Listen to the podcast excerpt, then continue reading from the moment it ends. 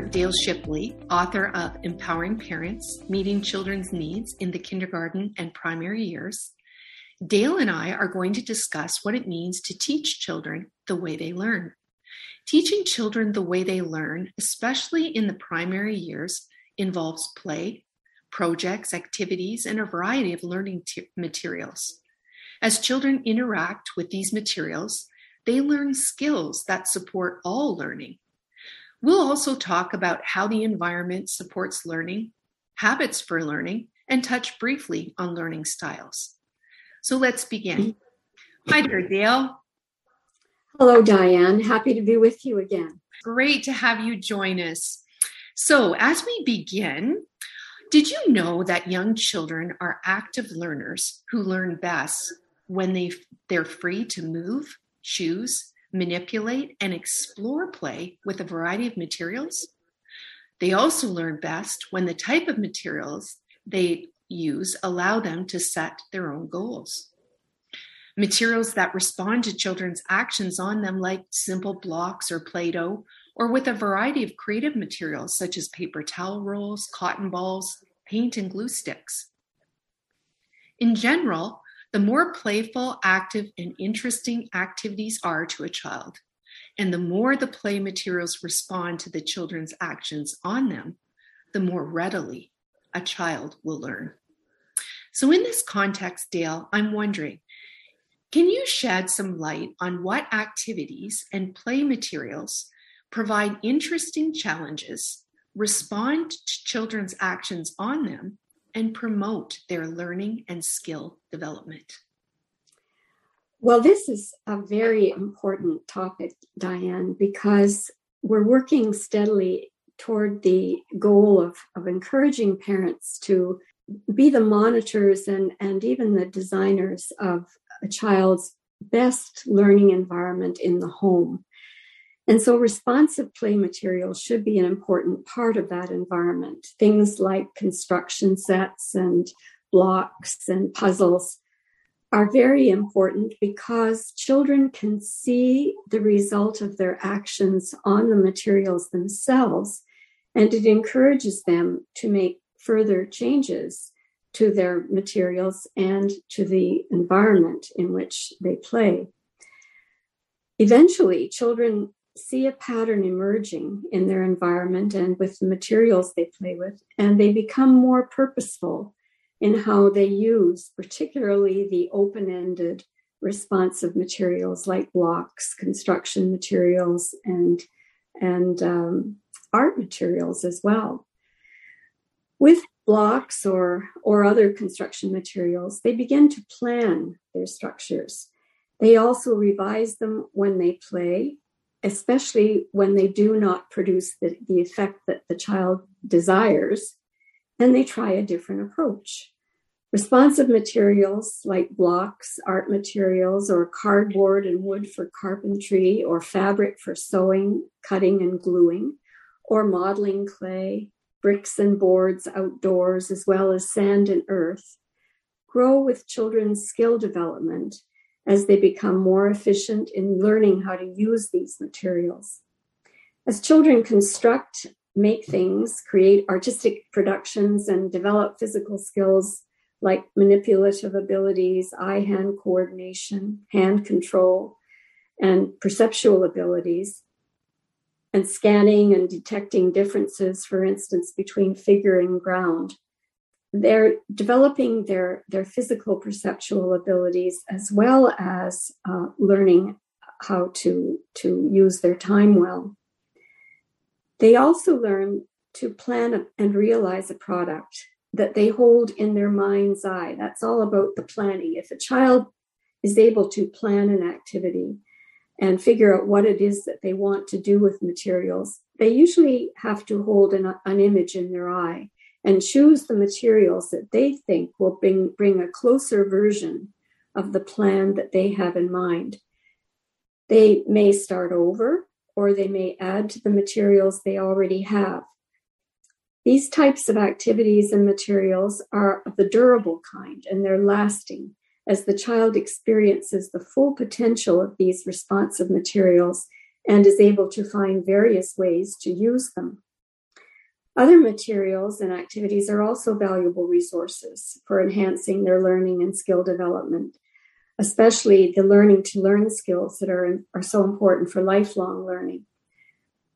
Jigsaw puzzles, form board puzzles, interlocking number and letter puzzles, they're all important, as well as learning to scan, uh, to do scanning puzzles like mazes and fixed puzzles that have only one way to solve them, like, for instance, a Rubik's Cube. These all contribute to the development of attending skills, focus, concentration, the ability to block out distractions, persist until the puzzle is solved, and return to an activity after an interruption. Parents often ask about the value of technology games and puzzles. These, I have to admit, develop perceptual, physical, attending, and focusing skills, and they can be useful learning tools for children as long as they are employed intermittently and only after they have played with concrete objects first.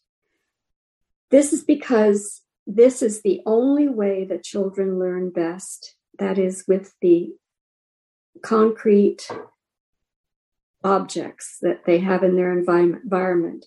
The, the screen based activities should not consume much of the time child's time during the day as their time is time is better spent playing with three-dimensional objects in the concrete environment. So you've talked a lot about responsive materials dale and, and i like to think of responsive uh, responsive materials as as hands-on materials things that as you said you can manipulate with with your hands and and there's some kind of outcome that takes place as you manipulate them with your hands. Um, a really quick uh, tip for parents as they're thinking about uh, responsive materials is to find a container at home, an empty bin, and just start collecting leftover pieces, paper towel rolls, toilet paper rolls, uh, empty containers, um, different materials that their children are able to use to create, to to build, and th- these are things that are are you know not expensive, not something that you have to go out and purchase, but things that you already have in the home. And I think it's really important for parents to understand that as their children are building and creating, that they're learning really important and essential learning to learn skills that you've mentioned like being able to attend, starting a, a project and, and finishing it, and limiting uh, distractions, blocking them out. And certainly, as a child is interested in what they're doing, uh, they certainly will be able to block out a lot of those uh, distractions that are around them. So, earlier, Dale, you said that the quality of the environment also plays a role in children's learning at home and at school and also has an impact on uh, the child's developing ability to learn. So, can you explain for us how and why the environment is so important? Well, the, the home and school environment should, as you say, offer choice among several activities and play materials so that the child gets to choose, first of all, what they will play and to plan how they will try to reach their own goal. The environment overall should be as free as possible of distracting influences so that the child learns to focus on the task at hand. The affective environment, that is the social and emotional context, is also important. A hungry or tired child is less likely to be attracted by play materials that have been set out or are available. And a child who is sad or angry or unwell finds it difficult to concentrate on any activity until their emotional or biological needs have been met. A noisy environment can distract from play and learning, so the child should have a place to play that is visually set apart from the television and the mainstream family activities in a living room space. The child should not be able to see the television without moving out of his play zone. A carpeted space with boundaries on three sides is optimal for undisturbed play. Children should also be encouraged as much as reasonably possible to keep their play materials within their play space especially in small and very busy homes. Organized play environments help the child sort out what is available to them, choose what appeals at the time, and find space to play actively and undisturbed. So I'm always happy to see a, a, play environment that looks organized. Then I can be fairly sure it's also going to feel organized to the child. And it's simply easier for them to decide and to choose something. The parent or caregiver should expect that the child will put the play materials back in the place where they are stored after they have finished playing with them. This step, although takes patience to accommodate it, should not be omitted because being responsible for maintaining some order in the play environment makes the child aware of the environment and develops a habit of organization that will often endure right into adulthood. Organization in the play environment will also carry over to the child's bedroom and even the outdoor play areas. The child becomes predisposed to making better choices of what to play and to achieve to stick with their choice and to restore the organization of the environment when they have finished and want to move on to something else.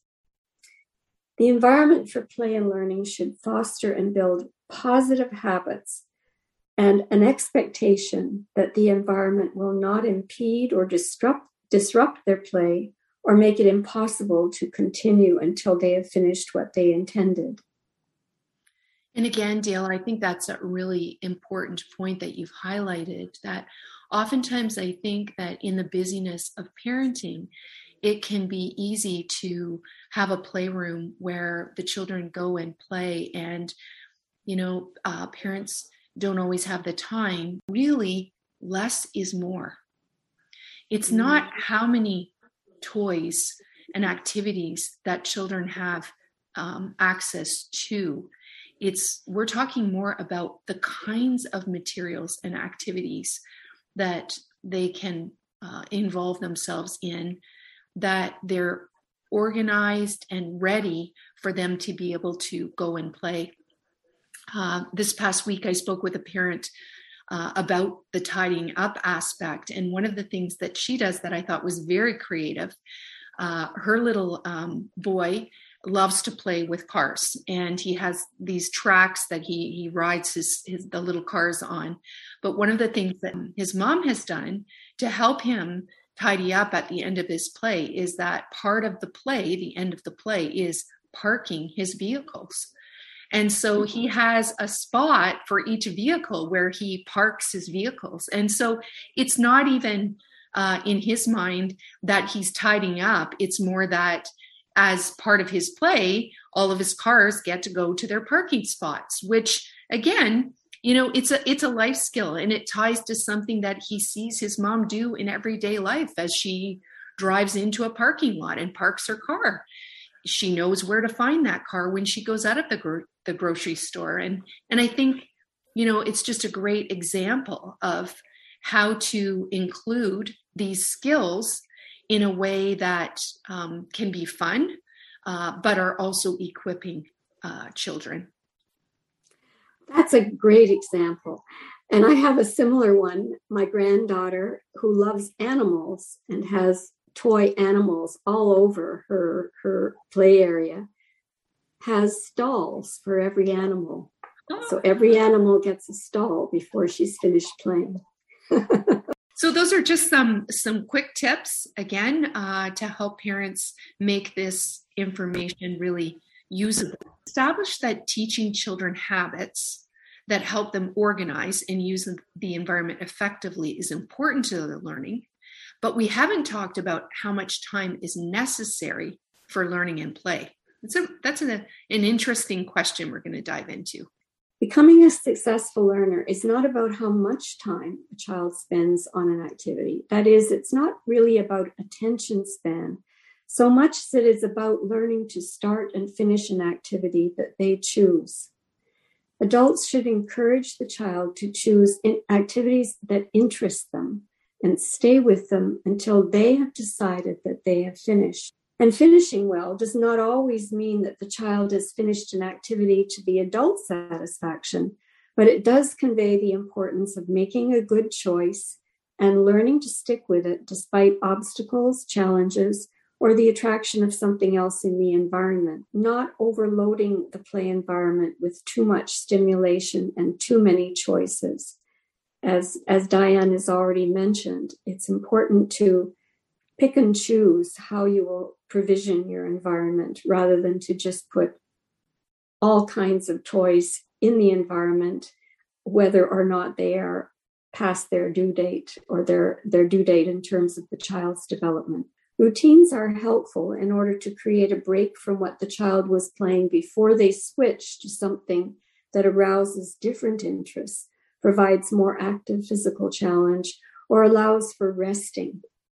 For instance, once they have finished an art activity or a complex puzzle or building a project, during that interval, is a good time to install a routine before the next type of activity begins. It is always wise to change the level of activity and to differentiate activities from one another by inserting times for outdoor active play, especially after a sedentary or interactive indoor activity that calls for more intensive concentration. Yeah, I like that last point, Dale, as children, uh, you know, go outside and have a time of outdoor play.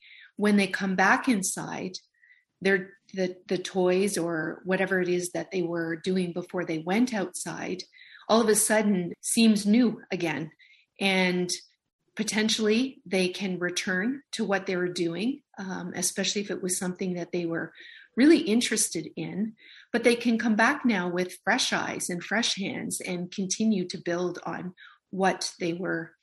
We also talked, Dale, um, you know, just before we hopped onto the podcast today about the difference between uh, time, attention, and interest. And we talked about when a child is interested in an activity, then time will just seem to disappear for for him or her. And mm-hmm. as adults, we can we often forget that when we enjoy something. So, is there a role for projects as a means to promote children's learning and development? And, and if so, how does the collaborative aspect of project based play fit with teaching children the way they learn? Well, this is one of my favorite topics. Uh, project-based learning is especially influencing and influential in teaching children to collaborate with others, which means that they practice the related skills such as planning together, deciding who looks after what aspect of the project. They make decisions together about how to proceed. They learn to ask questions and give answers that require active listening. They negotiate different ways to approach a project, what tools to use, and what the final product should look like and they usually persist even in the event of a disagreement. These and, and many more social skills that, that even some adults fail to learn. Project based play and learning is one of the richest form, forms of play for children in the primary division, that is K to grade three. But in fact, project based learning fits so well with how children learn. For instance, when, when children use projects, they gradually introduce project play by starting with simple one stage activities like simple one step simple science experiments perhaps and then they move on to two stage three stage and eventually multi stage activities over an extended period of time once again, it is not the amount of time that a project takes, however, that is most important. It is the requirement that children begin, overcome obstacles, seek help, use resources, and finish. As you talk about project based learning, Dale, I think of parents in the home with their children and a simple project like baking. Baking can become a project. It's uh, a, a, recipe is something that children re- will refer back to. Um, it requires them to collect the ingredients and the supplies. Um, they worked together. Uh, if they're doing it with their parent, they establish who's going to do what uh, in in in creating the recipe. And then, as you said, um, especially if it's a recipe, let's say it's baking cookies together and they have uh, a recipe book that has a, a photo of chocolate chip cookies they can even look at the picture when they're when they're finished to see if it resembles what they set out to make and you and i also talked uh, in an earlier podcast about the project of starting a garden uh, in the spring and that too is a, a project that uh, parents can do with their children at home. So we're we're, we're talking about uh, project-based learning not only in the classroom but also projects that parents can do with their children at home that are teaching them these really important and essential skills.